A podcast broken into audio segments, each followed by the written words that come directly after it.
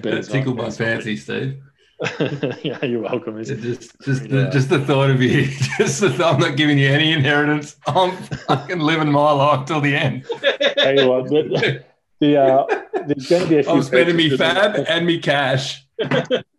I'll be if I if give I me die, 98 with fab. And you're like, no, fucking, I'm, I'm getting goggles before I die. That's right. If I get a two week to live diagnosis midway through the season, just watch me on the waiver wire that week. I'll be going. Reckless.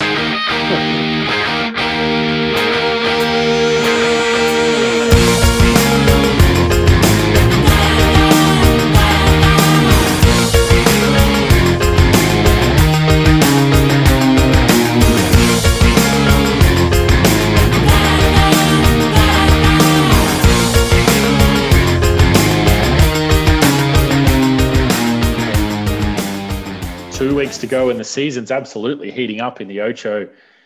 As always, I'm joined on the Ocho Bowl official podcast by the commish, Andrew O'Halloran. Big grin on his face, just looking pretty heading into the playoffs. How are you, mate?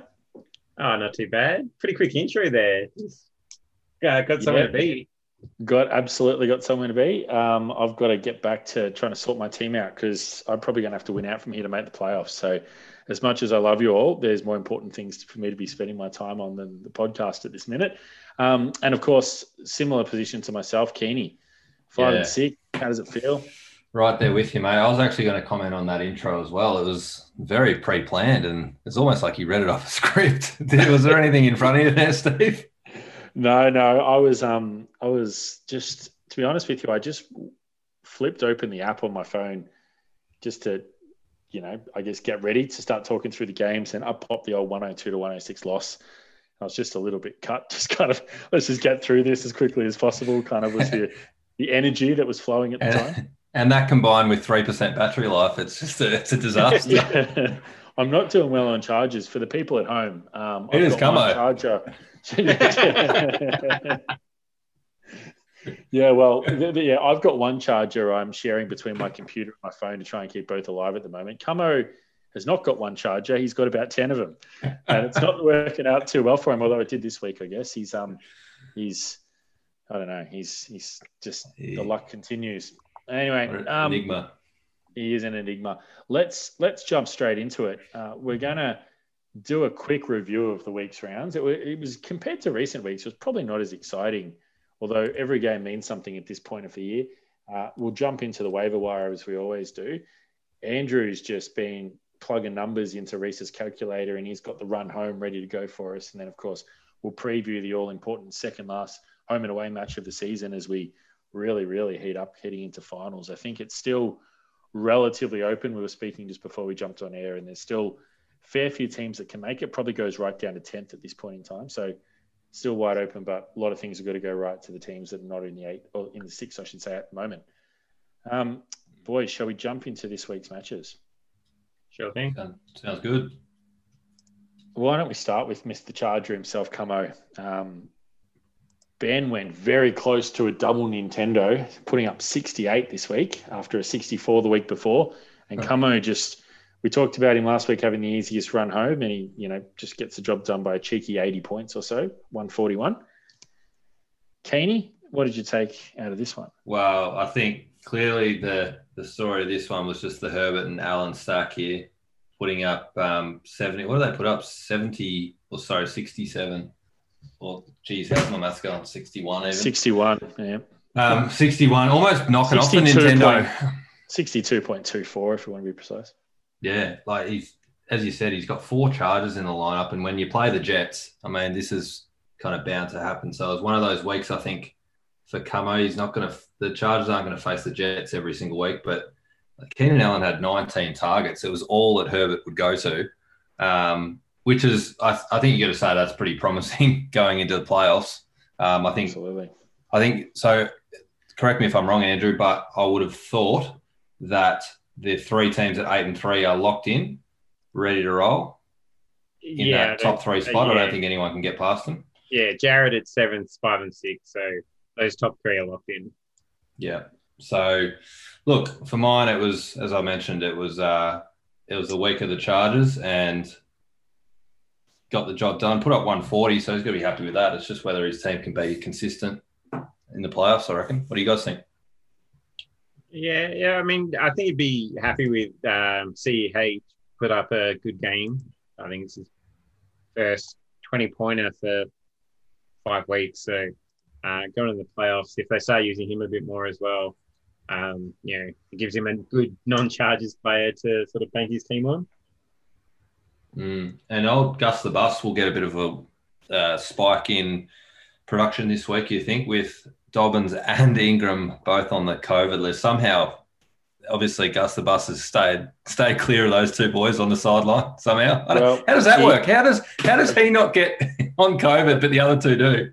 When when you haven't been anywhere near the pill um, for for a few weeks, obviously they've got it from the ball in some capacity, and Gus Edwards has just been sitting over there, not scoring any points for Ben, and not to himself throw Ben under the bus, but I was chatting to him earlier tonight. Throw him under the Gus, would you say? The Gus bus, the Gus even, and I was like, uh, "Oh, well, you've got some better matchups this week, like Gus." And he's like, "I'm not playing Gus this week." I'm like, "He's going to get all the carries." He's like, "Oh, didn't they have?" Yeah, I'm like, um, Dobbins oh. and Thingo had COVID. He's like, didn't they have COVID last week? I'm like, no, they both started. That's why he only got 0.6 points. Oh man. So they so this is the unique situation where they play each other again. Yeah, so Camo and Ben play each other again, and Reese and Woodsy play each other again. um, so the double ups. So like do we think baseball schedule? I mean, we'll come back to the preview later, but I mean, the, the big question is obviously going to be seventy points. Seventy plus points is a lot to turn around. Um, the the one comment I'd make on Camo's team is the season is shaping up fairly nicely for him because I look at his team, it's still not amazing, but he does seem to be hitting form at the right time of year. And the luck he had early winning games with low scores has just put him in a, you know, got to be in it to win it. And he's starting to hit form at the right time. And obviously, those early wins have meant he hasn't had to do anything stupid trying to trade guys in to get wins along the way. Um, he's obviously, you know, made some interesting decisions of his own around the old Murray Herbert trade, but at this point, it's not looking as horrible as it could. Um, but you know, I feel like for Camo, things are just coming together at the right time of year. Ben's season's clearly done. I feel like if he didn't leave with Andrew, he'd be putting up scores of 20. I feel like you're just dragging him along to put a respectable lineup together every week, which is probably good for the rest of the league. Uh, well, no, he has said that he's pretty much shut up shop. He's just in optimize on his lineup and then he's letting it ride. So um, yeah, he's still making sure he sets a starting lineup, but he's not worrying about waivers or he's not he's not open for trades as well. All right, we should we, we should get some deep insights from him when we do the postseason review then from his last few matches. my only my only last comment on Camo here is that I think this is what the lineup that he produced this week is basically the best possible lineup he's got going forward. I just I look at his bench a little bit and just for his sake, I think he needs to make sure he stays healthy somehow. Um, because if he cops a couple of injuries, I think that diminishes his team pretty greatly. He doesn't really have great substitutes on the bench there to, to bring in if there is a few injuries. But um, if he can stay healthy, then he's clearly in the mix to um, to win the league this year, as I predicted at the start of the year. Yeah. Well, speaking of people we predicted to win the league, move on to our next game. Jared, uh, my prediction is just just keeping his destiny in his own hands. Got the job done over yourself, thirty three to ninety five, puts him to five and six, sitting seventh now. So he's got a higher points for than anyone above him, uh, and obviously below him at the moment. So he just needs to catch up to someone on wins, and he sneaks his way in. Um, Andrew, thoughts on this one? Uh, so Keeney's bench just through all his points were Moore 21, Dobbins 18, Saints D 16, uh, all outscored by uh, far some of the players that are on the field. So uh, one of those frustrating weeks where you like they're all startable players, so you think, oh, what could have been? Have yeah. you done the maths, Kenny? Do, does it cost you the win? Or it's going to be close? Oh, yeah. If I look, if I started optimal players, it would have. Yeah um, yeah. That's easy to say, but um, yeah, the the whole Joe Burrow thing wasn't a great start to my Monday morning. I got to admit. Um, I actually got a text halfway through the game saying he got absolutely smashed. I'm like, did he get up? Is he still playing? Because I wasn't watching. And they're like, yeah, no, he got up. And then five minutes later, like, oh, I think he's done his ACL. Oh, So that was like five minutes earlier, he got smashed. He Yeah. did actually, yeah. Um, so it was the first time I, I floated on the pod last week. Was the- I was going to put Tee Higgins in. it was the first time I've done it all year. I thought I'll stack him up with Joey Burrow. Um, DeAndre Swift had a breakout game the week before and then got COVID. Dobbins has just had his breakout game, then just got COVID. Um, so now it's going well at uh, at the pups at the minute. Yes. Well, you win out, and it probably sneaks you in just because the uh, I need a bit of luck. everyone, yeah, a little bit. But I think uh, most of the people seem to be playing each other, so um, yeah, it probably gives you a bit of hope. Um, Jared, I, I think the the big thing for him, Adams is just unstoppable at the moment. So he's he's kind of he's riding the Adams. Waller's, you know, he's a little bit up and down, but generally he's been pretty good as well. So he's got a few guys that are just giving him a really strong floor, and from there it's just, you know, whatever cream he can add on top. But he's sort of got, going to put up a respectable story and occasionally shoot the lights out, and seems to be enough to get the job done most weeks at the moment. Mm. Yeah, he does get Carson back soon as well, and Diggs on the bench has been top ten wide receiver. So when you look at what his lineup could be, I mean, he scored one thirty three with uh, three of his better play or two of his better players on the bench. You're looking at, know, he, there's a reason why he's one of the highest scorers in the league, even if he's been unlucky with the wins. Yeah, and I think I was gonna I was gonna comment on he's actually got really strong running back depth as well. I think Antonio Gibson's severely underrated. Um, he's if you look at his last three or four weeks, they've got him involved a lot more at Washington, and especially with Alex Smith under center. Um, yeah, JD McKissic's still there, but I think he's the he's the main man now. Antonio Gibson, promising for Jonathan Taylor with the Colts. He had 22 rushes. He had a couple of touchdowns called back with penalties as well. So it looked like he had a nice week as well. And as you mentioned, with Chris Carson coming back, he's got uh, he's got quite a few nice running backs on the roster. So pretty complete team um, at the minute, I reckon. If he and if he sneaks in to the playoffs, um, I think there's a few.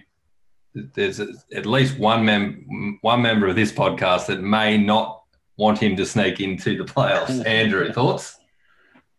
Look, it's I'm I've been very clear about how strong I think Jared's team is all season, and I would want to play it. It's also the so the three teams currently on eight and three. Whoever finishes third out of them uh, could very well face Jared week one of the playoffs and just be straight out. So it's going to be a dogfight at the top, I think, for those two buyers. Plates and potatoes.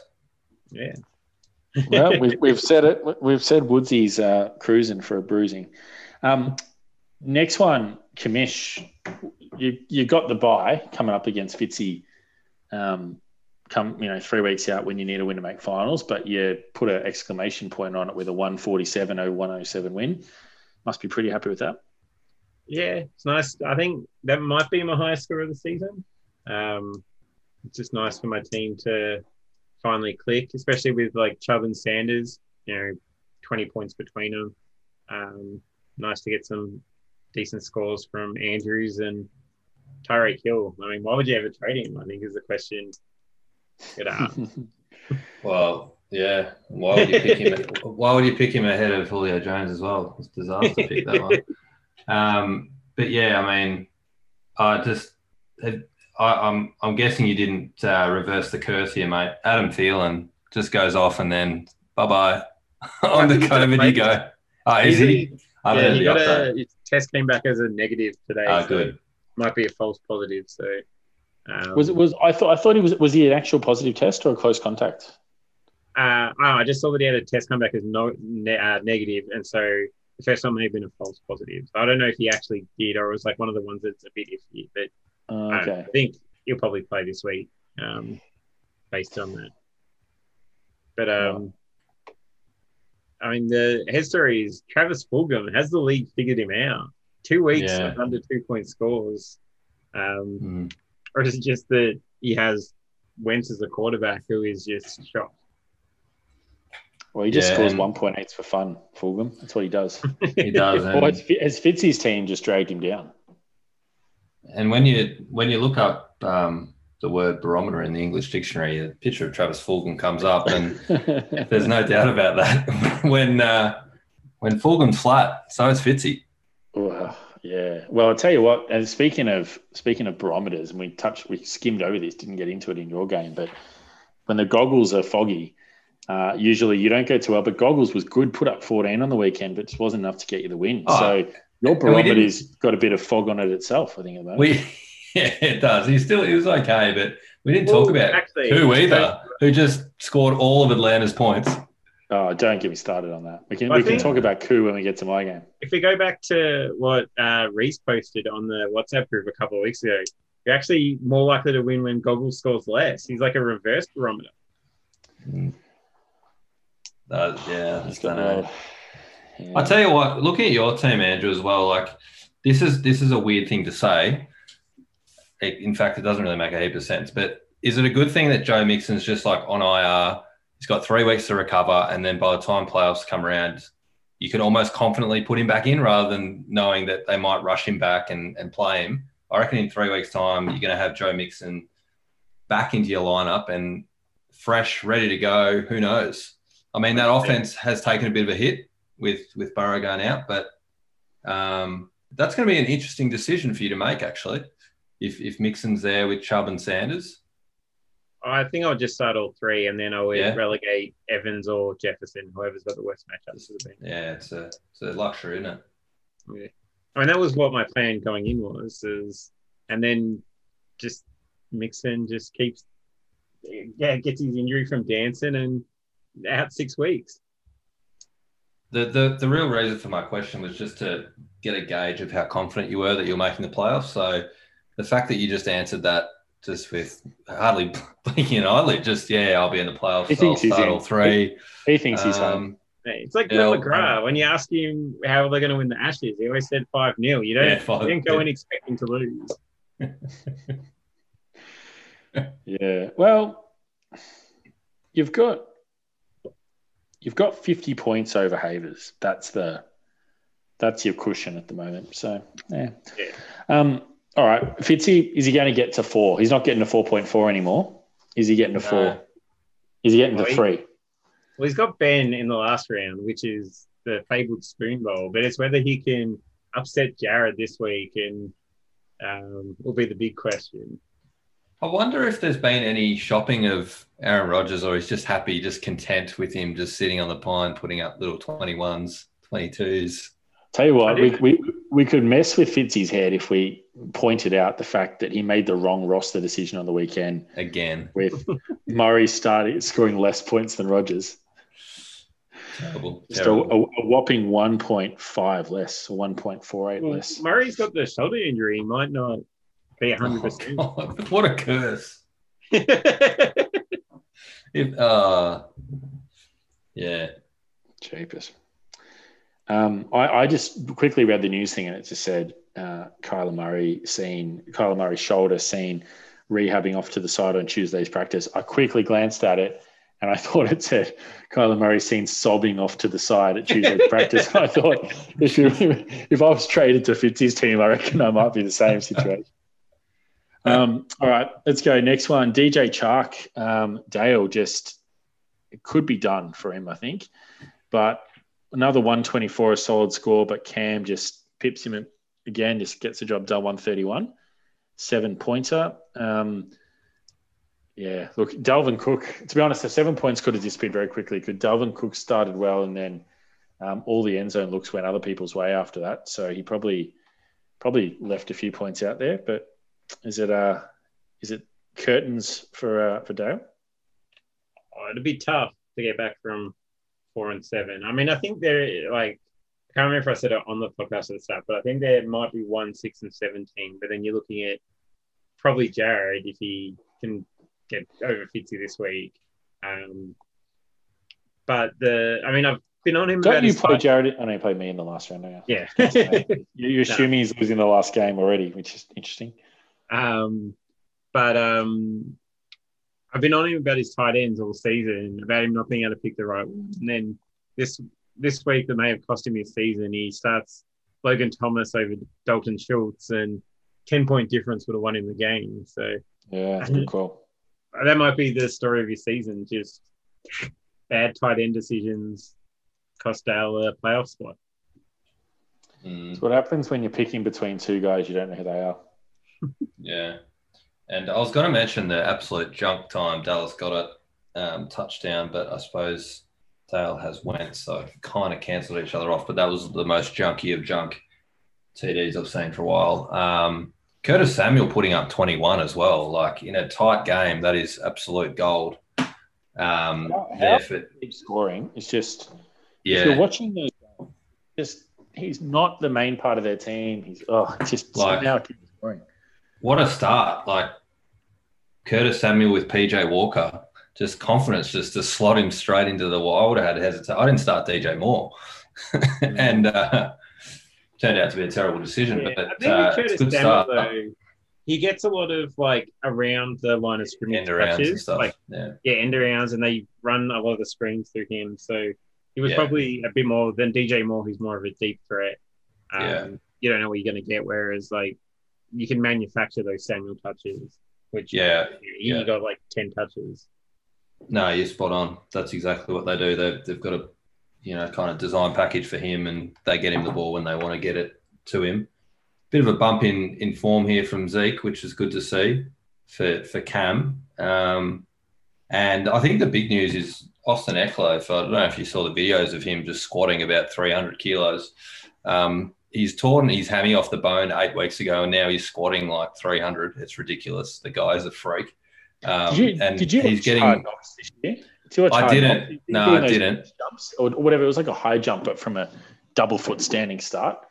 His his leap, he's like clearly Power. those hamstrings. Yeah, insane. Yeah, and so he's coming off IR, I believe, this week. Um, they haven't they haven't uh, said whether he will play, but all indications would look towards him playing. And my goodness, he is a lot better than what they have at the running back position at the moment. So, especially with Herbert and that offense, he Austin Ekeler could be a league winner down the stretch, I reckon. No, looking forward to it, given I'm playing this week. Fantastic. Um, the other big, big news out of this game, which we failed to mention, but DJ Chark do do do do do do has updated his profile picture away from Yeah. Fitzy. So he is clearly just throwing everything at his last ditch attempt to, to make the finals this season.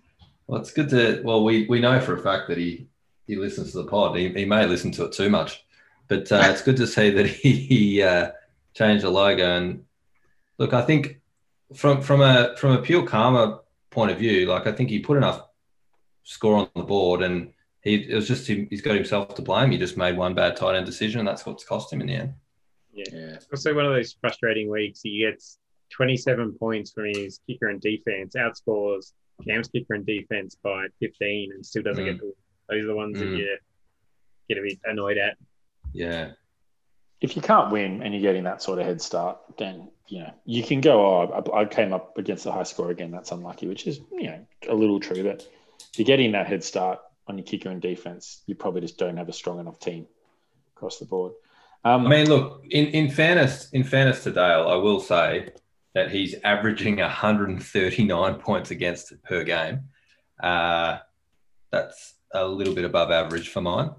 so the fact that he's actually four and seven in and and could easily be, you know, five and six or six and five. Um, you know, I think he's I mean, when you look year. at his uh, points against, is 80 points higher than Cam's points for, which is the highest points for in the league. So he's playing more than the top team in the league every week, essentially. Mm. Yeah, yeah, it's fair. Um, all right. Uh, we, we, we just know, you know, some movies you sit down to watch them and you just know how it's going to end. And I think that's how we feel about Woodsy's season. So it was good to just see him get another win just to sort of prolong the protagonist journey in this story of Woodsy 2020. Uh, he got the job done 135 to 114, He's making the, the inevitable fall that comes in the finals all that harder. Um, he now sits second, eight and three in that cluster of three teams we've talked about. Uh, he puts Reese back in the field as well because Reese's four isn't that high, so he's uh, he's got to get some results and obviously plays Woodsy again this week.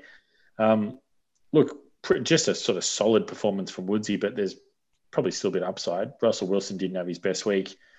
Um, Carlos Hyde probably disappears, so he doesn't get to use that forever. But um, you know, he, his flex did nothing with his Peterson. Reasonably solid scores from the rest of them. Um, and and you know, for Reese, yeah, just a couple of things didn't go right for him. You're a bit stiff when your kicker scores zero when Detroit gets shut out. Never ideal. But um, yeah, look, didn't even really get close in the end. No. Yeah, not a great effort by Reece. Um, and yeah, there must be some celebrations at Cleats and Potatoes headquarters, just locked in, can't finish seventh this year. So, um, you know, they'll put up the banners, not finishing seventh for the first time. well, it'll be his first time in the playoffs, definitely, won't it? Yeah, uh, yeah. And the subscription's paid for itself. Let's be honest. It's just a I might have to look into this next year, guys. Like, oh, what a turnaround! Um, when when you when you're starting Carlos Hyde in week eleven, um, and Adrian Peterson, it's just that's kind of a winning formula you need at draft night. So, um, look, I think he got a little fortunate with that Carlos Hyde score. I think it's it's pretty well documented that that second running back position is still a little bit of a concern for him. David Montgomery, yeah, he's fine. Um, it's just probably that second that second flex spot. Oh, sorry, the super flex, not super flex, the flex spot um, is going to be the interesting one for his team, I reckon, going into the playoffs. Um, I just think he's a little bit shaky in that position. Um, he did get an overtime 30 yard rush touchdown from Derrick Henry. Um, but I mean, Derrick Henry's really solid. Cooper Kupp had a million targets and he was solid. McLaurin's a good receiver. So look, and obviously Kelce scored on the final drive. So he had a nice week um, from that from that respect. I just worry a little bit about just that last missing piece or two for his team, but we'll see. He'll be like, there, so we'll I see. feel like um, uh, I feel like Allen Robinson's obviously all right for his flex, so it's really just that one running back spot. And yeah, look, I mean, you know, it's been talked about. David Montgomery's got that easy run in playoffs, so maybe he thinks that's a solution. Look, everyone. I don't think there's a team that's going to go in absolutely rock solid. Everyone's probably got a one position at least that they're that they're a bit weak on. Yeah, yeah. I reckon yeah, Jared's solid. Let's go back and look at Jared's team.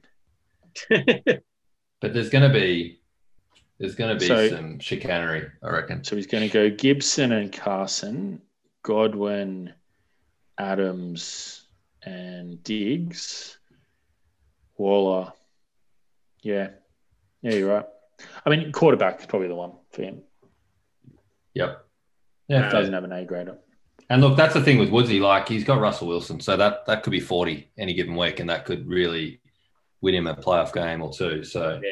same with um, Derrick Henry as well. And so, like, yeah, agree. You look at Henry's like playoff matchups. He's got Jacksonville, Detroit, Green Bay. So I mean, he yeah. could just win off Wilson and Henry scoring 35 each, those three games. Yeah, and I, I don't even like it does matter, but it, it's not as relevant, I don't reckon, in terms of schedule for him because they as the as the weather gets colder, they just pound him. They just give him the ball and just yeah. just run the ball. He'll have 30 touches and well, even that was um, yeah, he got the late touchdown, but I mean that was going in the last quarter. He had 30 yards, and then yeah, they just give it to him because it's the defense is tired, and then he gets 70 yards and a touchdown in the last quarter. Yeah, yeah. Um, all right, uh, Reece. I mean, the big one for him is Colin McCaffrey. He's got he two wins gets him in. One win probably gets him in. McCaffrey's doubtful for this week. I think looking at it, um, he, he like he's he's just such a difference. You know, he's because he's starting Gallup in the flex. That's yeah. there's like 35 extra points you get from starting McCaffrey. Yeah. Well, it's, yeah. Who knows what they, because uh, if you listen to someone was, he, they played Detroit and apparently he was chatting to Adrian Peterson after the game and people was lip reading and he was saying that his shoulder still really hurts. So if you trust people's lip reading ability, like I don't think they're going to bring him back while he's in pain. Like there's no point giving your superstar oh. player when you're two and whatever. I'll, I'll just yeah, I was just going to mention that they're four and seven. They're basically no chance to get a playoff spot. I don't think, um, and I'm not sure they want to. I think they want to keep going back to the draft. Um, yeah. So what what are we playing him for? Yeah. That would be my kind of Get a viewpoint the on it. second or third best defensive player in the draft, which they sorely need. Hmm. Meanwhile, Chubb's looking pretty good. The guy he traded out from that four running back stack that he had. Um, speaking of lip reading and Adrian Peterson, do you guys remember that video from a couple Yeah, of years Orange ago? Peanut. The- orange peanut. I feel like a peanut. For me? well, what did, what did he say? Well, I accept you. Yeah, it's, it's uh, it's highly enjoyable for anyone at home who hasn't seen. Uh, Google bad lip reading NFL on YouTube or something. Um, all right, right. last game of the round. Um, bit of a heartbreaker for me, to be honest. Um, but if you lose with 102, you can't be too upset. Um, 102 lost to Havers 106. Um, yeah, look, there's a few things for me. Obviously, Atlanta, when you've got the whole Atlanta offense and they do not score one touchdown, they kick field goals all day. Um, that clearly doesn't help. And then Calvin Ridley, sorry, Julio Jones doing his hammy didn't help either. Um, and then Melvin Gordon fumbled running it in for a touchdown on the one inch line, which was a turnaround of eight points. And any one of those things is the difference between winning and losing. But as I said, you are you kind of have to you got to you know look into you got to look introspectively when you score 102. You can't be too much blaming the fantasy gods because it's not a score that you should expect to win with too often. Geez, I'll tell you what, you were quick to pick up Taysom Hill um, off waivers, I believe. Is that right? When did you do that? Um, yeah, as soon as he got announced, or as soon as I saw Yeah. he was announced as the starter, I think I was five minutes behind you, but um, yeah, you should I've dropped him again mate. now. Dropped him again. No, I wouldn't. Why? Wouldn't mate. Um, No, no, it wouldn't have made a difference. no, But- I, I'm never going to start him over Mahomes. The, the reason I picked him up was I um, was joking. Oh, no, Andrew asked me this off air before, but the reason I picked him up was um, just in case the game played out where um, we were relatively close, but Havers was ahead, and he could switch him in for quarterback to cover Mike Thomas. So I didn't want him to be able to stop me from coming from behind because Gotcha. he had, he had uh, Brady playing in the Tuesday game.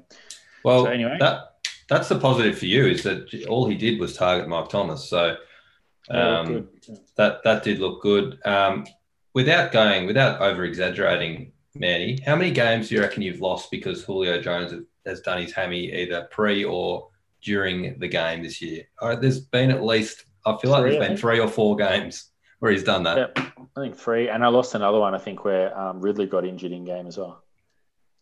The Sorry. poison One of those pill every we all smartly avoided picking him, um, and then just let Manny take that poison pill.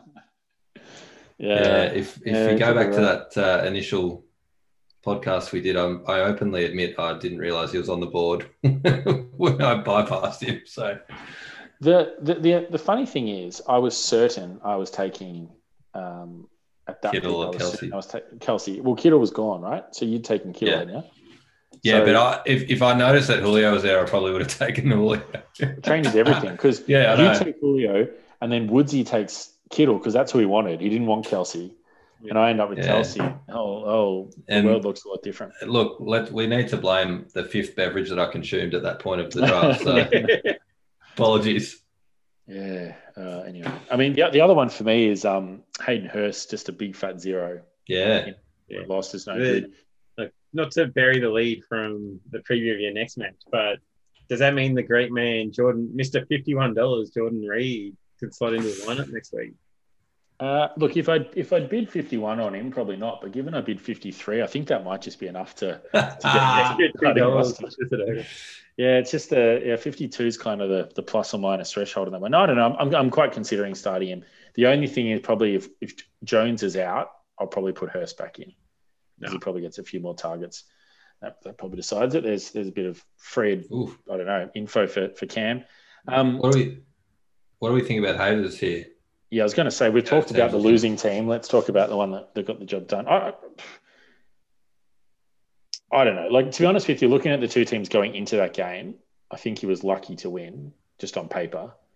But um, you know, Marvin Jones, um, Hooper, oh, sorry, Cooper hit hit a bit of form again, which was good. Um, Claypool, I reckon. Like obviously, you must be happy, Keeney, Diontae, just 18 targets or whatever it was, just went absolutely nuts, which is which is good. Yeah. And I think it was last week you said that he was the one you prefer of the three. But I think the other the other story out of this is Claypool looks pretty safe. He gets a lot of red zone targets. Yeah, I think yeah. I'm in a PPR league. I'm happy with with Diontae Johnson when he's played this year. He's been really good. Um, but yeah, you're right. Claypool's got the upside because he can catch multiple touchdowns, and Ben loves him. I I I'd almost have Claypool ahead of Juju right now. Um, from from that point of view, Juju can have his occasional game right now, but I just think he, gee, I mean, he's playing outside and he's he's a higher variance player at the moment, but um, they love him, and when they find a young receiver they love, they they tend to target him a fair bit. Geez, you a little bit stiff here with the the Washington football professional team putting up a nice little twelve um, on the defensive end as well. They obviously got after Joey Burrow and um, dominated from a defensive point of view. So I mean, it was a good Yeah. start, but but they It put up a nice it, it helps when um yeah it helps when the opposing quarterback does his ACL halfway through the game and you get the backup for half. But um Yeah. yeah, look I I don't know. I think the, the only other one that I in fairness should call out for Havers, Kamara had a pretty down week for him. He's not going to score as low as ten too often. Well, actually, that was a for mine. It was a bit of a, a talking point just because he barely got Taysom barely targeted him, um, which is interesting because he's such a running quarterback. Um, kind of those breakdown, check down plays, kind of weren't there, and it was more Taysom just tuck it under and run rather than Mm. check it down to Kamara. So I, I was interested to see how he would be affected by the the quarterback change, um, and. It, small sample, but um, that that receiving game with Michael Thomas getting um, targeted a lot more may may diminish a fraction, but I mean he's still going to be an integral part of that offense, no doubt. But- and they used Murray a bit more as well with Hill than I think Yeah, they and have to do as well. But Yeah, then and be, they're coming into it. They might just be trying to um, ease off Kamara coming into playoffs before. yeah, and I think that was a little Keenum's- bit game script de- dependent as well. Yeah. That they were, they were up by a fair bit. So, but uh, Keen observers will note that um, Murray and Kamara scored the exact same, ten point five on the weekend. that's a um, very keen observation. just big on numbers. But the, the other, I agree with that last point. I think the fact that their defense was absolutely dominating Atlanta, I reckon they just probably wanted to run, run you know, run it, pound it into, um, in- into, you know, Atlanta a little bit more than they probably normally would. So I guess we'll get a better idea this week. I think that, and just to close off on this game, I think the biggest uh, point from the game or conversation that, that we need to have with you, Steve, is just how are you feeling sitting at five and six? You know, kind of what's ahead of you now. You probably need to win the next two. Well, I think you definitely need to win the next two. And the fact that you've given a given Havers your man, your prediction, the little leg up in week eleven. Are you feeling okay about it? Like, has it has it softened the blow a fraction? No, not at all. Um, it's I, I'm very happy to see Havers doing well. Uh, I'll say that. And and my other my you know league winner projection, Jared's the other one who's in the mix with me. But when it comes down to it, there'll be absolutely no holes barred. I I will uh, I'll disconnect their internet if I have to if it gets me a slight advantage going into these last couple of weeks. Um, I I'm feeling very nervous to be honest with you because I still think that I've built a championship winning potential team, but I've left it very late. A lot of things have got to go up for me. I've got to win the next five to win the championship from here. And the way that Jones, Thomas, Ridley have held up, they've not played one full game together for this whole year, and we're coming into week 12. So And- it's not, Yeah, not a great and- place to be. And just looking at you playing Cam and, and Commish here, tough sketch. I mean, we'll get to the breakdown of the sketch. It might be a good segue, but uh, that doesn't look like the easiest schedule of all time. Yeah, well, I think if we go with that segue to start with the lead, Manny last two weeks hardest schedule of the um, highest uh, wins of uh, for opponents, highest um, average like of uh, total score, and second breakdown wins. So uh, if you make the playoffs, you'll have earned it. Oh, oh, and- yeah. To be the best, you've got to beat the best. I welcome the challenge. exactly. Like that's this is how every great thirty for thirty documentary starts, isn't it? Like backs against the wall. He's a real shin boner, this bloke. So um, I, I think he's used to this right. kind of challenge. if, if we had slightly higher technology, I would play the 30 for 30 intro music at the moment. But instead, you know, I'm not going to sing it because it won't sound anything like it. But I've just, it's playing in my head at the moment. Just imagining, actually, no, Yeah. I'm actually thinking of America's Game. That's the music I've got going in my head. At the Uh, I thought you. I was, I was more of a chariots of fire kind of setup. Oh, yeah. Well, whatever it is, um, it'll be a hell of a story. To quote the uh, the great Julian Edelman, who says that about 50 times in the. If you guys have seen the America's game after the Atlanta Super Bowl, Yeah. just they show him on the sideline running around going, "Oh, it'll be a hell of a story! What a story! Oh, what a." That's me pumping up my guys coming into last week. So, what, what, while we're on the run home, Commish, what else have we got? Uh, so I'll I'll do the three um, sections again. So we've got the dizzying highs, Cam, Woodsy, and Camo. So Cam and Woodsy actually both tied for the second hardest schedule going in, and then of course Camo with the ninth um, easiest, Oh, really? um, and Oh, then God. the um, terrifying lows, Ben and Fitzy. Um, 11th and 12th uh, in hardest schedule. So the two easiest schedules are Wow. coming in because they play each they other. play each other. I think that's a, a. Don't worry about playoffs. Aren't we all worried about to see if Fitzy can get to four? Like that's the marquee kind of event of the league. I just, I, I just can't see it happening. It'll be like it, it, it's, it's a, it'll be a true, you know, feel good story if he can get to four. It'll be a bit like, you know, have you guys seen that movie Rudy? Yeah. It'll be a bit of that sort of, you know, yeah, yeah. But Jesus. I just, I just can't see it happening. Yeah. If Fitzy doesn't get to four, I'll take all my players out of my team in protest. Oh, good, because you're playing me in the last round. Um, and then in the middle, uh, so um, as we touched on, Manny, you've got the hardest. Uh, Reese at the fourth hardest. Myself with the fifth hardest. Uh, Keeney, you've got the seventh hardest. Havers, eighth hardest. Uh, Jared, ninth hardest. And I think I missed Dalen. He's got the sixth hardest. So um, it's a bit interesting that the three teams that are um, actually, oh, it's based on last week. So Reese, myself, and um, Manny with the sort of harder schedule as well. Um, Keeney, Jared, Dale trying to get in. I've got pretty easy ones. So it could be an exciting final week, I think. Yeah, there'll be a. I mean, I'm guessing going into next week, we'll probably run through the different permutations of what what kind of needs to happen. But it feels like with the top three spots locked away, the bottom three spots up for grabs for about seven people. We uh, at least with two weeks to go, it's it's pretty open. Yeah. uh, which is which is what we want in the Ocho, and it's how it always is. To be fair, it's it's I can't remember a year where it was Yeah. kind of locked and loaded. Once you switch to six teams, like it's fantasy's so luck dependent that you're always going to have that like thick middle of just a bunch of teams that can still make it. Mm. Would we ever? Um, I say this because of other leagues that have slightly different structures, but would we ever, do you think, consider moving to a, you know, top four teams and then the last two are the next two highest scores, something like that? A model that takes a little bit of the luck out of it. We could if people want. Like, I don't know. I'll put it in What the do you guys survey. Yeah. What do you, what do you reckon? Would you would you would you support something like that? Commish, you're a bit of a purist, aren't you? Because you like NFL.com. Yeah, I mean, I could just change the teams on the thing, but it's um, it's more like I mean, that's part of fantasy. Is you've got to beat who you play, um, you know, and it is luck dependent. If otherwise, if you're going to do that, you might as well just have the winner be whoever scores the highest at the end of the year.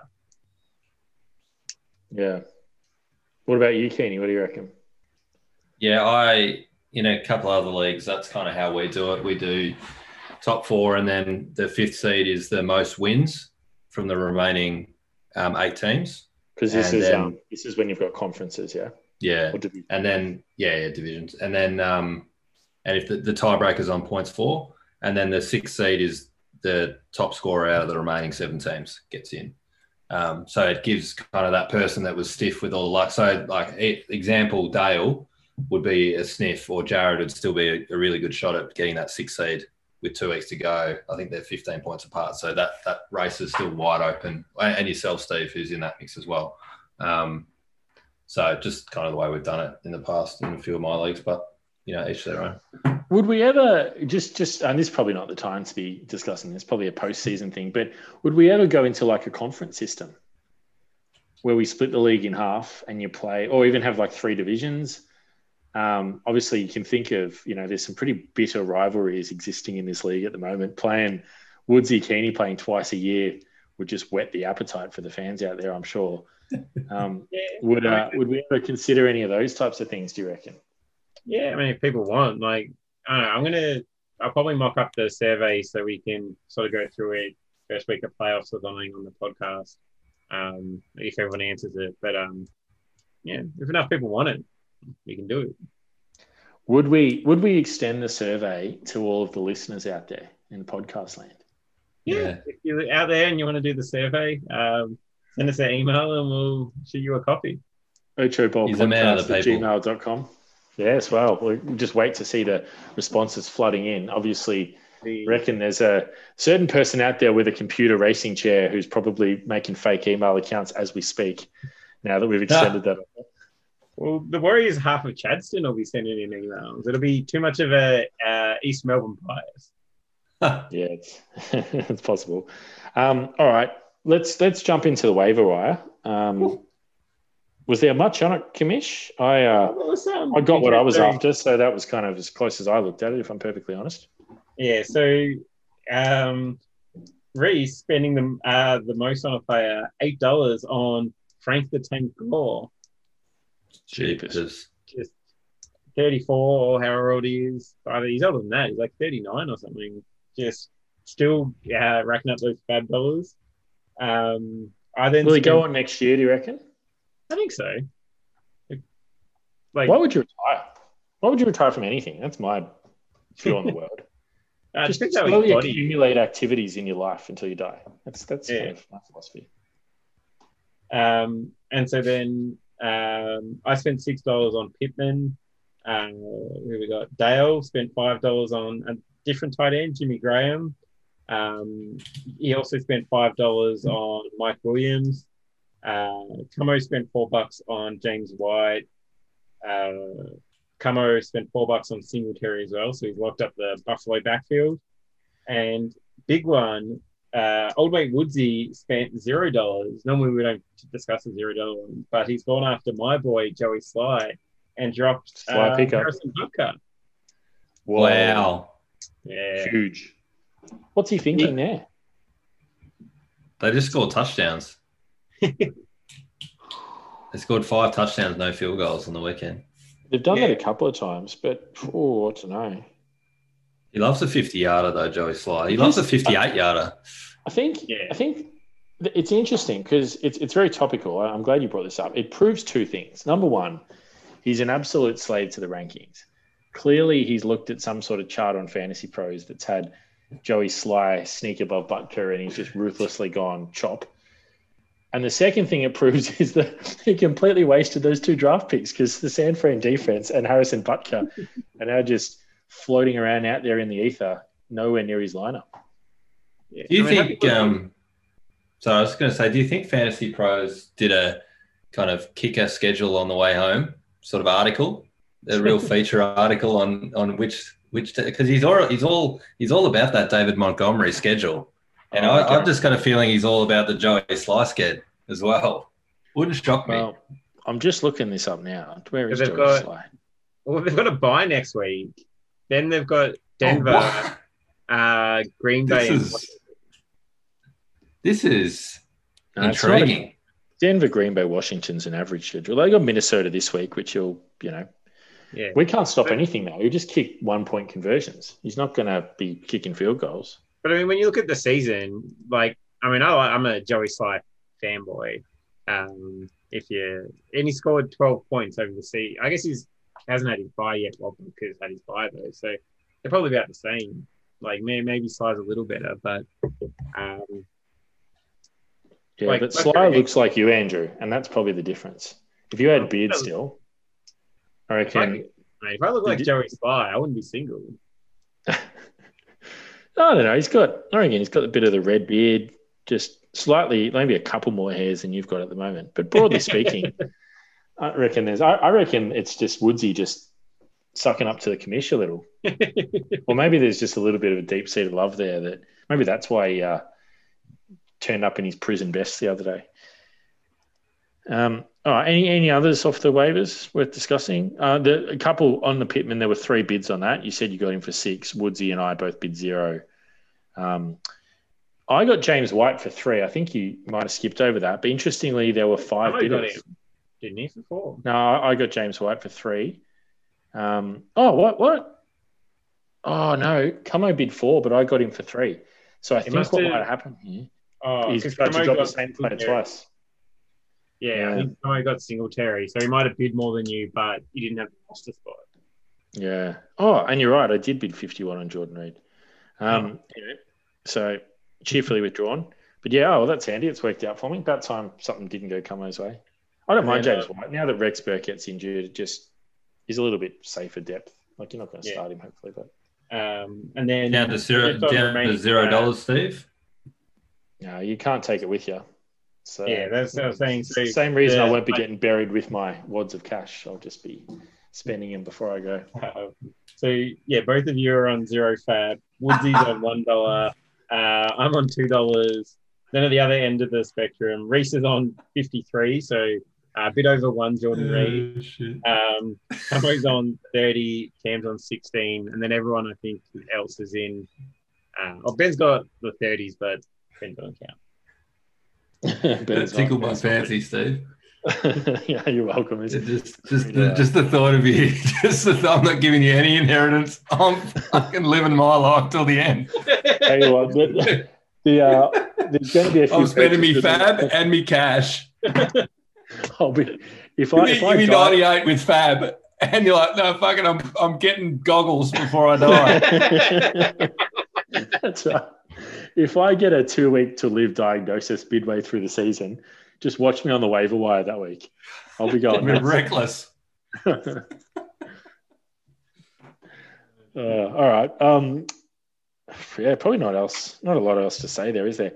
Um, should we jump into the? We're, we're flying for time, which has got a good feel about it today. It's just, I think we're just getting really efficient and business-like as we hit the business end of the season. Um, let's jump into the previews. We've sort of touched on a few of these because we've got the double ups. Uh, starting with my game, coming up against Cam, as we said, pretty much a must-win for me at this point. Uh, Julio's in my lineup currently, but he's questionable, and I'd say he's going to be a difficult start with that hamstring situation for me. Uh, but we'll see how the week plays out there. Um, and the other probably big question is the Hayden Hurst versus Jordan Reed, which I sort of touched on before. Uh, Cam, just probably only big one for him from my perspective is uh, whether McCaffrey gets the nod so he can start Davis as a running back. We've sort of said all year running back's a little bit weak for him. So, um, but he has got Ronald Jones who can slot in. Uh, so, yeah, look, it's a tough one to play the top team when you've got to win them both. But as you said, to be the best, you've got to beat the best. He's also only got five on the bench, so he can just slot Ekeler straight in. He's not even going to bother having the one extra person to cut. Um, Yeah, it's true. Would, would you would you, would you start Ekeler? Do you reckon? I guess there's no point not because oh well, equally there's no point. He doesn't need to Yeah, I think it's the probably risk. I just keep your ear out, see you know what they're saying against Buffalo. I don't know if that's a how that goes for pass catching, but yeah, probably keep him on the bench maybe for one week just to see, make sure he's getting full usage.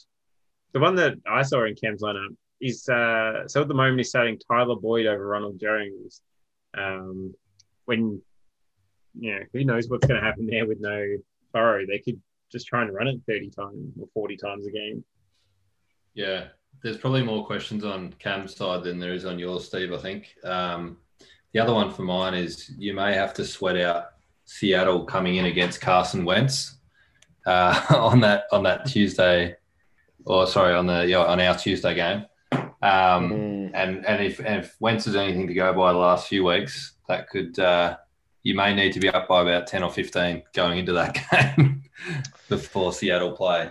'cause he's Will he make the ch- Will he make the change? do You reckon? You don't reckon he'll start the Ravens? He'll, he'll definitely switch. Will they No, I, I- yeah, I think he'll start Seattle. Yeah Pittsburgh. So they played Pittsburgh in week eight, and they put up four points at home, and now they're away on a Thursday. So you, I think you start Seahawks. I mean, he picked them up deliberately, so I mean, you're not picking them up to like the Seahawks. No. They're not good enough that you keep them on the bench. Like, no. Well, I mean, they've got a nice run, so I can see the I can see the appeal to the pickup. They got the Giants and the Jets, um, and Washington coming home, so um, I can see the appeal to get them anyway. But I agree. I think I think you'll start him. Ekeler's the other one we touched on. Is like, it's yeah, you're right. It's Ekeler, Ekeler v Boyd, uh, Ekeler v Curtis Samuel, all these kind of questions that um, he's going to have to to work out what he does. I think if Ekeler's available, I, I mean, my personal view would I, I would be starting him at this point.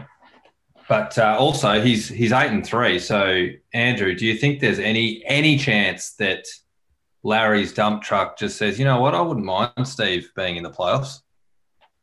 I might give him the W here. I don't think Cam is that bothered. I think Cam's just like, I don't know, he thinks his team's good enough. He'll just get the win. And I think as well, you want to get the buys if you're in eight and three. If there was only two eight and three teams, you might do that, but you've got to make sure that you get that buy so that you, know, you want to reduce your chance of your team just not showing up three yeah. weeks. But I suppose that more speaks to the fact that he's probably not going to sweat it too much about too many of these decisions. But yeah, it'll just not. be whatever happens, happens. And and a wedding, got too much other stuff to sweat out. okay. We um we might come back to that question. It's a good question at the end. If you're one of the top three, um, and we'll do it after the previews. But who do you want filling out those bottom three spots? Like who are well, the teams that you like getting in there? There's it's it's a really fascinating case because there's there is some form of control for those top three teams, particularly next week. Yeah. Um, if there's a team that rather see in the playoffs than another, um, I don't know how you feel, Commish, about the old T word uh, in in uh, in week 13, but maybe it's just like the NFL where they they rest their starters and get them prepped up for week one of the playoffs. No questions asked. Also, well, actually, there's one. So Cam plays Jared, which is obviously a big that will probably determine something. Um, interestingly, Woodsy plays Como, so that's going to decide probably. Yeah, one so of I mean, double chance spot. Yeah. As well with that match next week with Como and Woodsy, Cam probably only has to win one. So if he wins this week, then he could tank against Jared. But I mean, Jared's I think scored what 15 or 50 points less. Like he's the third highest scorer. I think if he can, he's trying to keep Jared out of the playoffs. Um, yeah, if he played, uh, I don't know, uh, Havers or something, he might try and let him in, who's got less points scored. So, um, mm. but I mean, at the moment, obviously, he just needs to win to lock up that buy. Um, and then Manny, the question I had for you was, are you going to start Conner on Friday you scored four points against Baltimore last time. Yeah, you, you no, got to go with him. Have to. Well, firstly, if Gaskin's still on IR, I can't do anything about it. And if they, they could wait to take him off till after Friday, so I won't have a choice. Yeah. Um, you go with Tony also, I, I, or James White. Nah, no, not, I'm not that not that cute with this sort of stuff. Um, I just like I said, I think I said it last week about Conner. Like just I just have to trust. Like he's he's the guy doing all of their work. I still would start him ahead of Gordon. I know the points haven't necessarily reflected that, but Gordon's, you know, he's sharing more time than Conner is. Just got to uh just got to have faith and build it and they will come, hopefully. Um all right, just, next game. Just, just on that Pittsburgh Baltimore game, and I know we haven't done Keeney's punting corner for a little while, but um it's a shame that we are recording on a Wednesday night because that line opened Pittsburgh minus three. So they're trying to tell us that these two teams are even. I just cannot work out how that was the case. It's five and a half now. So um, apologies for not recording earlier and getting the getting the people on at a nice price. So it's an eight and a half point swing already. No, it was Pittsburgh minus three. Pittsburgh, Pittsburgh minus five three, and a half. So I got you. Right, right. Yeah, it's in Pittsburgh, but normally that just means they're even teams. Um, yeah, yeah. For mine, they're yeah. not at the moment. No. Pittsburgh clearly better. Mm, yeah, agreed. Be nice um, to be on at thirty-one to one for the Super Bowl. Um, next game.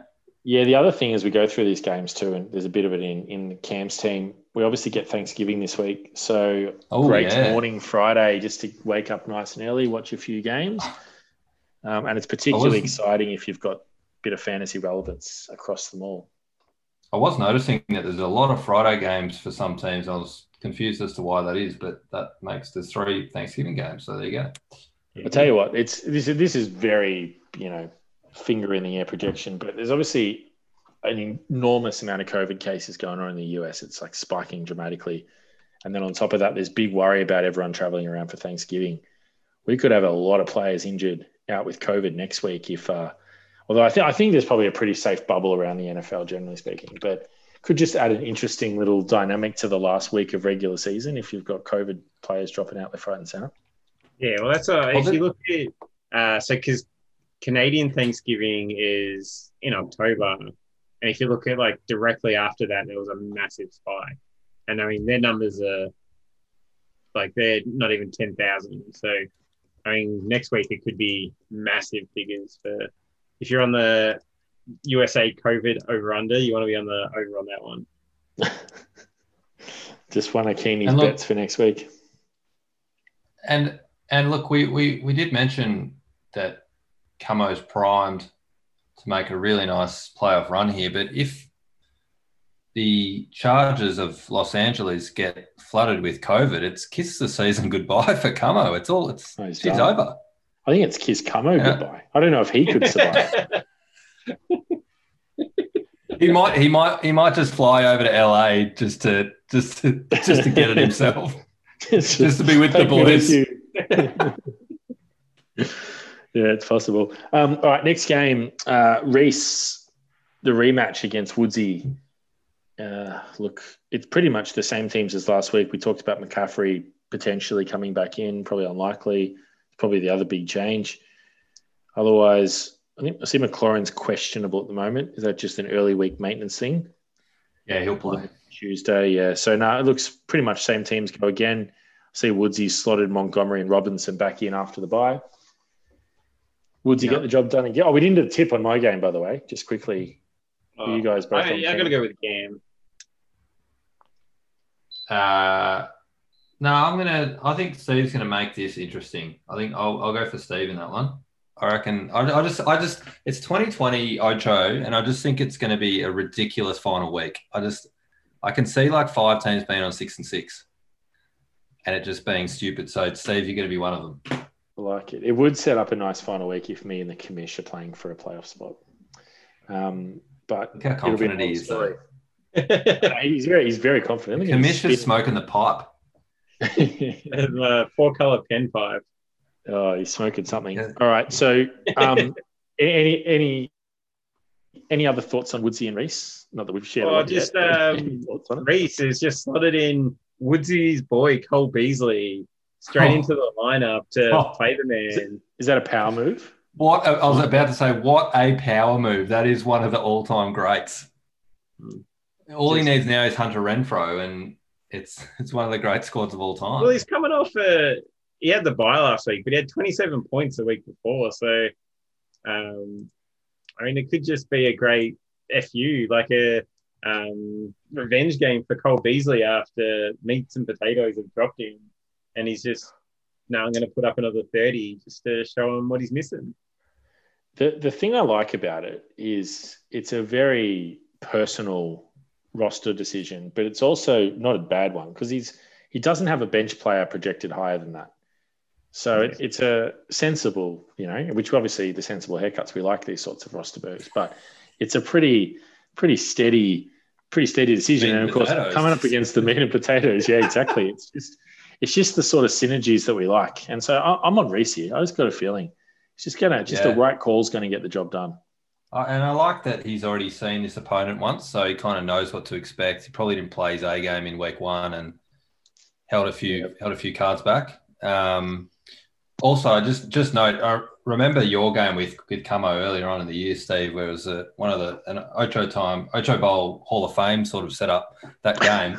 this has got the hallmarks of that as well, with Russell Wilson, Tyler Lockett, uh, sorry, Russell Wilson on on Woodsy's team, and Lockett and and Myers the kicker for Seattle mm-hmm. on Reese's team in that in that Monday night game. So it's got yeah, it the does. same sort of vibe, doesn't it? It does. It. You know what it reminds me of? Uh, 2015, North Melbourne played Richmond in the last round. Richmond played a full strength team. North Melbourne rested half their squad, and then the next week, the finals. both sides came out and yeah, that's it. Oh no, sorry, it was, that was that Essendon. was- But uh, but there, there was a bit of a dubious non-holding the ball decision on Ben Cunnington down the back pocket, but North got the job done. Uh, is the moral of the story, and I reckon Reese just might have just outsmarted Woodsy with last week with a bit of a bit of shadow boxing. Might just come out with all guns blazing and get the job done today. Yeah, he's always been. A, uh, he's always taken a lot of inspiration from Dean Laidley, um, Reese, particularly in his in his recent years. So I can see that coming together. Uh, it was Brad Scott coach at the time. but Oh. I take your point. Don't ruin the story. no, uh, I, I, that's, it's fair. Um, Andrew, who's your tip in this one? Um, I'm going to go with Woodsy. I think Yeah. my new thing is just tip Woodsy because he has Travis Kelce. Just, And you love Hmm. backing the favourites, clearly. yeah, Cam, Woodsy, do you want to uh, pick Fitzy to lose as well? Just while we're, I, we're at it, just go down I think it's. I think it's more because he looks like Joey Slye, and Joey Slye just slotted straight in. Yeah, that's fair. And can you? Sorry, I, you were know, like, yeah, I Derrick Henry against that Indie, indie run D. I don't know. Yeah, I've just got a feeling that that Reese might win this one. But you know what? I did say a million teams are going to be on six and six, but I will tip race. So I don't want to have it both each way, but I'll tip race. Yeah. All right. Um, next you one. Benny, sorry. Yeah, I tip Reese. Oh, I missed that. I tip Reese. We're recording these results, by the way. We just there's No, I give up. no Next consequence. Season, I'll, it's great. I'll record it and we'll have a Ocho Gold tipping champion. Oh, God. We'll start a tipping contest. Everyone can enter. We should do that, you know, set up a should do that. Set up a tipping comp for the league. That'd be all right, Yeah. wouldn't it? Yeah, I A like it. side pot. Well, what it, this is, we're getting very philosophical now. But what if we into next year's planning? What if we act, whacked another ten bucks on the entry fee, and that went into a tipping comp? Yeah, and I think I think it makes complete sense that the winner gets a, a yearly Fantasy Pros subscription. Well, I think the loser should get the Fantasy Pros membership, not the. true. No, true. Uh, what, why I like I like what Fantasy Pros when you can just tune into this podcast for free and listen to the real expert analysis and predictions? Mm. I'm like, I like where you're heading there. I- I think that could work. get the league's opinion. Yeah, just just that's another one to add into your survey, Andrew. And I, the other one I reckon to add into the survey, just while we're brainstorming and whiteboarding ideas here, is a weekly top score prize. So our league entry is going to end up at about three hundred bucks by the time we finish with all these add-ons. But But one thing I one thing that might be in that I saw was um the one of the leagues they do a if you're the bottom score for the week you pay ten dollars to the highest scorer of the week. Ooh, the collection's going to be a problem because I, I know Will it Fitzy takes play you- next year? He, how was it so that when he tried to kick himself out of the league? We said, "Who would you kick out?" One person. He said himself. Oh, oh, geez. Talking about putting a downer on the podcast. We are trying to sort of get a bit of rivalry going, and he's just got really dark. Um, speaking of Fitzy, Fitzy and Jared's our next game. You, you got to feel pretty good about the world when you're going into a matchup with a projected 35 point win. Because the projection they- somehow they has zero points middle. of. Yeah, okay, that's fair. Um, even still, is feel it it a, playing. Is it a danger game for Jared? Like these are the type of games that you kind of just look ahead to the next week and not worry too much about the opposition too much. You know, just move on. I'll bank the win there, might- get to six and six. Most would do that. I think I mentioned this a couple of weeks ago, but Jared's just had sort of such a bad run this year that he's just he's broken. Like he's jumping at shadows, he's sleepless nights, tossing and turning, having nightmares of, you know, kicks hitting the crossbar. He just feels like he's going to lose all the time. And I re- so I reckon he won't sleep a wink this week. The thought of Fitzy will just be striking terror into his heart. And do you know what else would strike terror into his heart? The fact that he looks over at, at Fitzy's team and sees Travis Fulgham as that last pillar on the Tuesday. Um, gee whiz, you'd want to be 40 ahead, I reckon. I know he's got Chris Carson, but Travis Fulgham, we've seen him do it before. Yeah, Um, geez, so If you that- knock I don't know. Jared out of the playoffs with a Travis Fulgham 30 burger would would be the up there in the greatest moments of Ocho Bowl history. so, Andrew, if, Does- if Jared loses this week, do you think he's out or is he still a chance by your maths He's still a chance because he's because of his score? yeah because of his score. So if one if he gets to six and seven and there's any six and seven teams make it, he's going to get in because he's Yeah, um seems seems improbable though to me. yeah. So, so mean, if one, just thinking aloud here, if one, six, and 17 can make it, that means Jared winning this week. So, Jared losing this week requires not just him to win the last one, but, you know, me to drop the right amount of games, you to drop the right amount of games.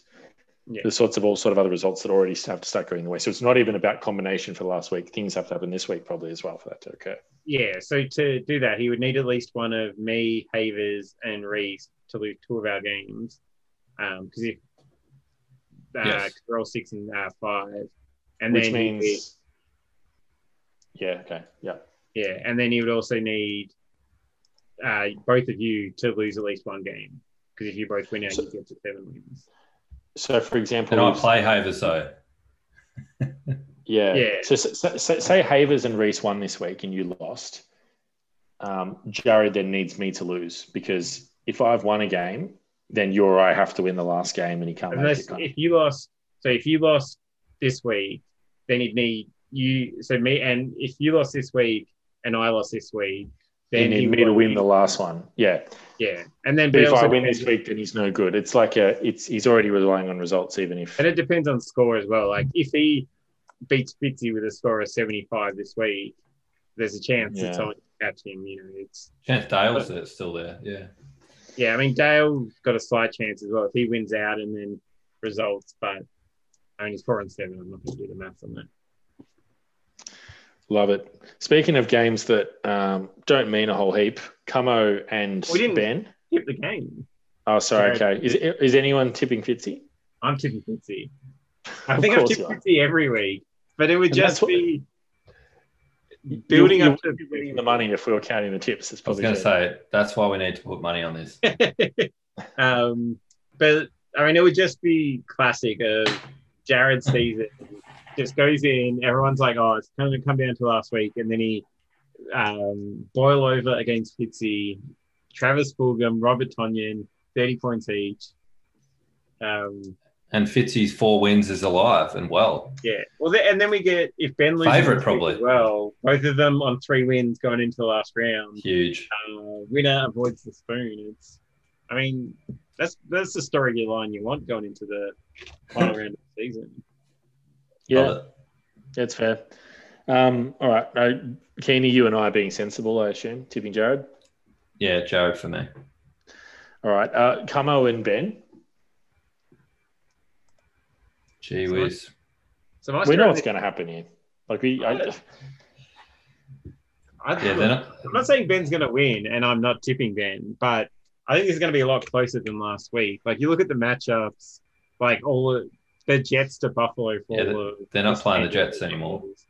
Um, like Ben's got some good matchups, um, like Detroit v Houston. Um, so Fuller and Hockenson should both like that should be a decent scoring game. Um, Edwards v Pittsburgh is a great matchup, but he's the only running back there. So yeah, I still think Camo's going to win, but like it'll probably be about a fifty point difference in um, point differential. I think this week than the seventy it was last week. uh, yeah, uh, in normal events, I would say if the same teams played each other two weeks in a row and someone won by 70, they're absolute Monty to lose the next week, just because that's the kind of karma. But given it's Camo, I don't think that will apply. I was just looking at Ben's roster, though, his starting team. Geez, doesn't like young players, does he? And then I realized his photo of Ray Lewis, I reckon Ray Lewis is younger than half the guys on his starting roster. He's got old, old Matt Ryan, Robbie Anderson, TJ Hockenson's a second year player, so he's young, but gee, Crowder. Bailey, Crowdy, Anderson, Fuller, Gus the Yeah. Boss He's just like- doesn't like youth.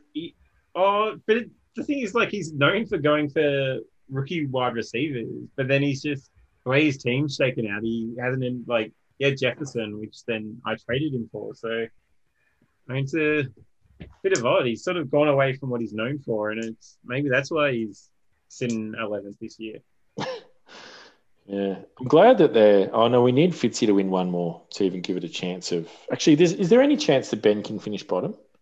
Yeah, Yes, there's a lot of because Yeah. points So- four. Fitzy's now Yeah, scored No. more points than Ben. So even No, if they Fitzy just wins out. Oh yeah, true. Or, or even And just Ben loses even the last game. they as long as Ben doesn't win this week, then the the no matter what happens with Fitzy's game, The it'll loser comes last. Yeah, barring I, like I, I reckon we need to establish a betting market on the toilet bowl for the last week if it gets to that. Just so there's there's just a bit of I mean there's enough spite and activity in it, but just got to make got to make really build it up. It's probably it's in a, in a week where there's probably four or five games determining playoffs and double chances. I reckon that's almost the biggest of them. Will you be taking any action, or just setting setting a market? No, no, no, yeah, yeah, like like like betting on it Uh, do will we have a will we have a point spread? potentially. I think we will we'll have to do a proper Do some research. I, I, I'd be happy to put. I'd probably potentially happy to take the market both ways, just to cultivate a bit of betting. Yeah, If we if we if we feel 100, like 100, 160 percent market. You'll be right. yeah, that's right. No, I'll go to 110. Dollar fifty two twenty. Do the old sports bet, dollar fifty, dollar thirty, and I'll pay Place you your six bets, bucks boys. for the Place your draw. bets. Six bucks for the tie. yeah. nah, tie. You get all the money. There's no push. yeah, true. Uh, Um, okay. Uh, tips on this one?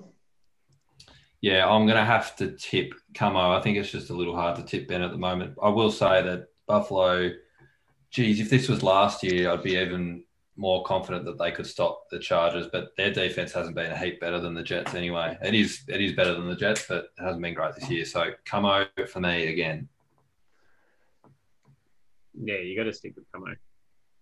I'm gonna I'm gonna tip with my heart here, and I'm gonna tip Ben on the hope that Matt Ryan puts up 60 Oh, because I've got a feeling So if that happens, it works. out. Yeah, absolutely.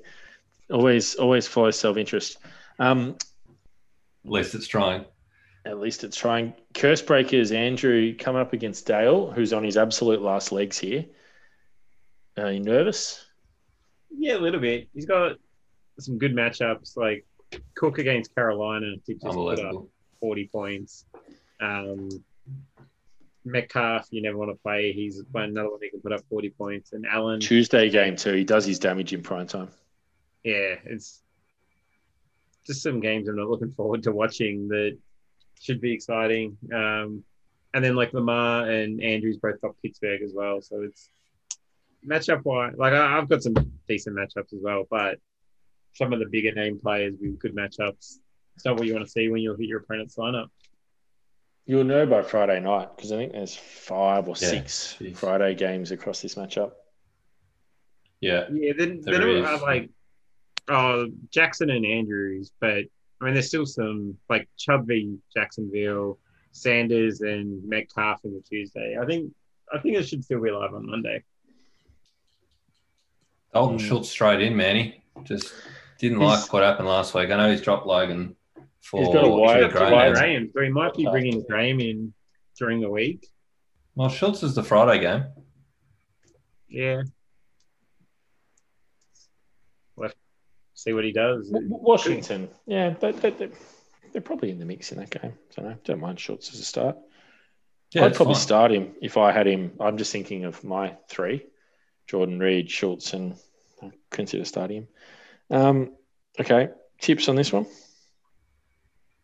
Um, I'm gonna apologies, Andrew. I'm gonna go off and and tip an upset in this one. I love the Dalvin Cook Carolina matchup. I've that's got 40 burger written all over it. Um, and I've just got a weird old feeling that Josh Allen and Dalvin Cook gets back get back to their old tricks and gets the job done for him this this week to keep his playoff hopes alive and knock you back to six and six, which is what I want. So the DJ Shark do do do do do do's for me. Yeah, I'm going to tip the same. Um, Oh, I, I just just reckon, you know, it's probably the, the best result for for me. Won't won't shy away from that. But also, I just think the move to the cartoon char, uh, shark with the do do do do do do's might just be the right stuff that he needs to really get his season back on track and keep a glimmer of hope in there. So, just think think the aura might be good for him this week. Hmm. tipping yourself, Andrew? Or oh, we don't even need to ask. We know you're you're that confident. He's uh he we looks like tip our own games. yeah okay fair enough. Um, and then the last one, Keeney, coming up against Year of the Haver, last ditch for Keeney. Uh, you've you ignore the projections. You're probably projected to win because you've got an IR quarterback in at the moment. But uh, yeah, geez, Ha- Haver's scratching around I'm- a bit, but he's but he's he's six and five, so he's in the box seat. I'm waiting for confirmation with Joe Burrow. Just uh, you never know, he might get up for that one. So? I'm just gonna hold him for now. Might be like that Simpsons player where they can just sew his leg back on and send him back out there. yeah, exactly. Uh, that's so depressing. You like you like to talk about it. Yeah. Well, you're Hey, getting Mitch slotted Kenny Golladay into his lineup. I don't think. I think he's done that every week for the last like five weeks, and he just has not pulled up any of those weeks.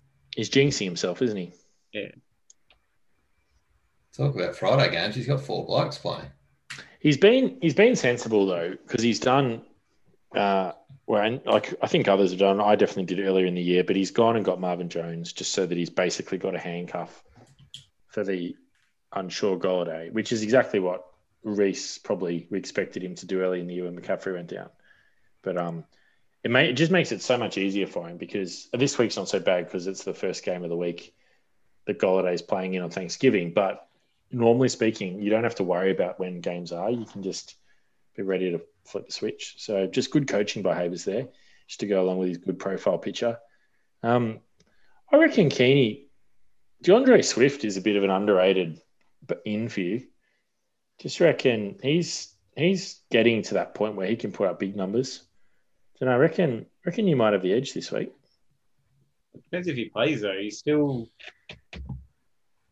coming back from that concussion, so I mean, if he plays, yes, Yeah. he should put up a pretty big score. But um, I mean, that that may be the difference. It could be you know, Gurley v Las Vegas or Swift v Houston in that spot, and you're looking at you know 15 point difference.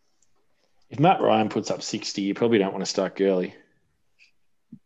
No, that's right. Yeah, and he probably will. I was actually looking just on the tight end, um, absolute dumpster fire this year, just just for no other reason than it's interesting. George Kittle's played five games this year out of eleven, and he's Yep. tight end eight on the season. He had that one big massive game, right? Thirty or something. Yeah, And, Yeah. and of the five of eleven, he got it's injured. just like that's. didn't he get injured? No, injured? he got injured in one of them, but Oh, he didn't count that one, right? Okay, uh, because he got I injured count in the week first one, but and there in one he- week eight, the other one he got injured. Right? But Yeah, didn't get in injured during the game too, week one as well? Yeah, so he got one, two. He's only got four full games. Yeah, four full games is tight end eight. It just no, but, but more the point is like after Kelce and maybe Waller, um, Yeah. gee whiz, three to three to thirty is the same player. Yeah, well, I think it was the stats or was that the difference between Kelce to Hockenson um, is the same difference as Oh, Hockenson to like the 35th tight end. Yeah, Like it's just how yeah. Hawks, Hawks probably the other one that's going okay. yeah, Yeah, I- like I- I- Waller, Andrews, um, and Kelce, and even then Andrews is very hit and miss. Like he's 20 or five. Yeah. Tell you what's Mm. I mean, we have to wait and see how it plays out. But what will have turned out to be a masterstroke if he gets in the playoffs was Jared trading Ekeler for Waller with a couple of other bits on the side, because he basically gave. Waller's just been amazing, and Waller's going to really set him up. You know, it's such a big difference if those two play each other in the playoffs. He Cam may or may not have Ekeler, and Jared's gets to start Waller coming up against Goddard, which is a big advantage.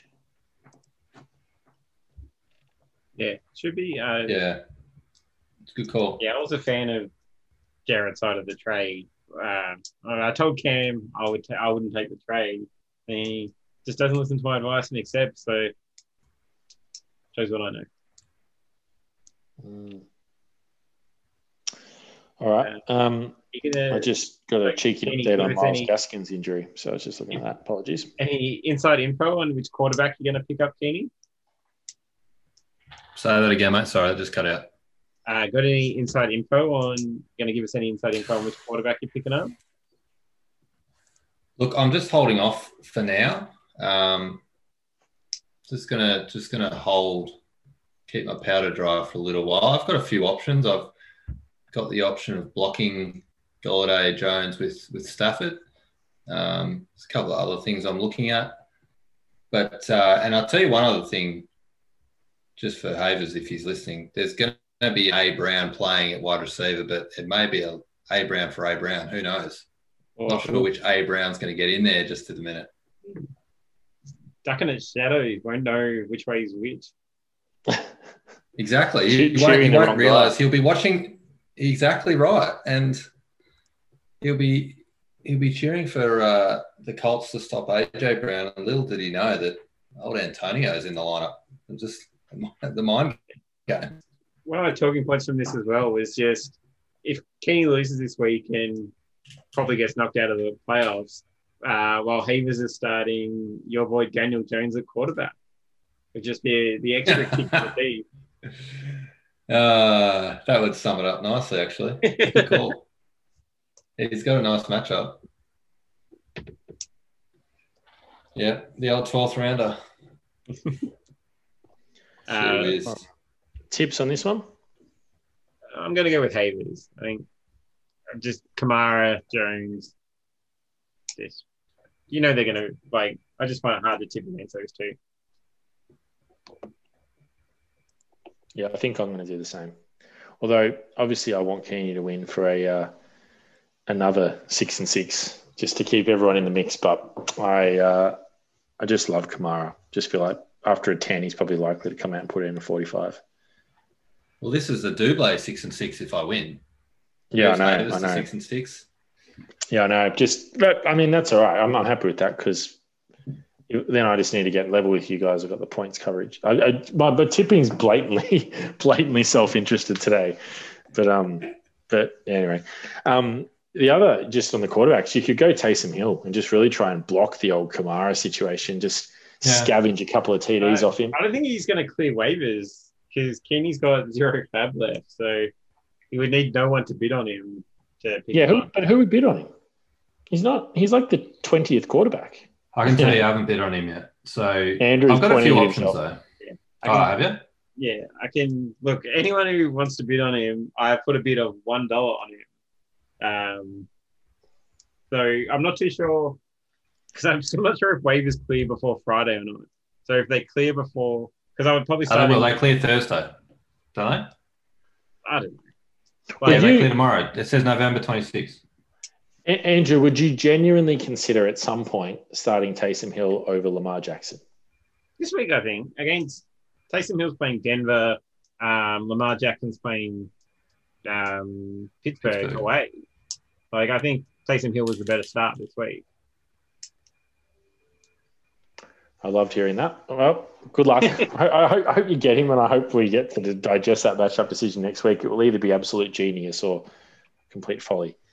Um, all right, I think that's well. That's our last game for the week. Um, last question before we wrap up, just the one from earlier.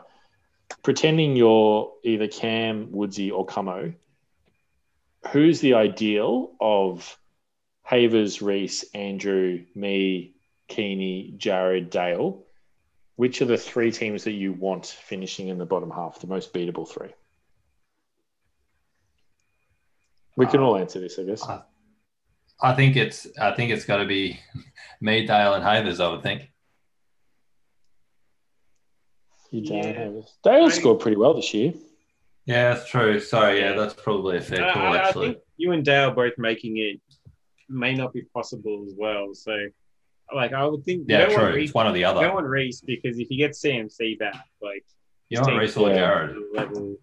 Um, Yep. so I, Agreed. I would say, like, realistically, of team like a playoff that could make it, you would say Reese, sorry, me, Havers, and Keeney would be what I'd be hoping for because I think my team, while it's shown it's good, it I haven't put up like a 180 or anything. So I think if your team goes off, you've always got a chance to beat my team because like high floor, but it hasn't really shown a high ceiling.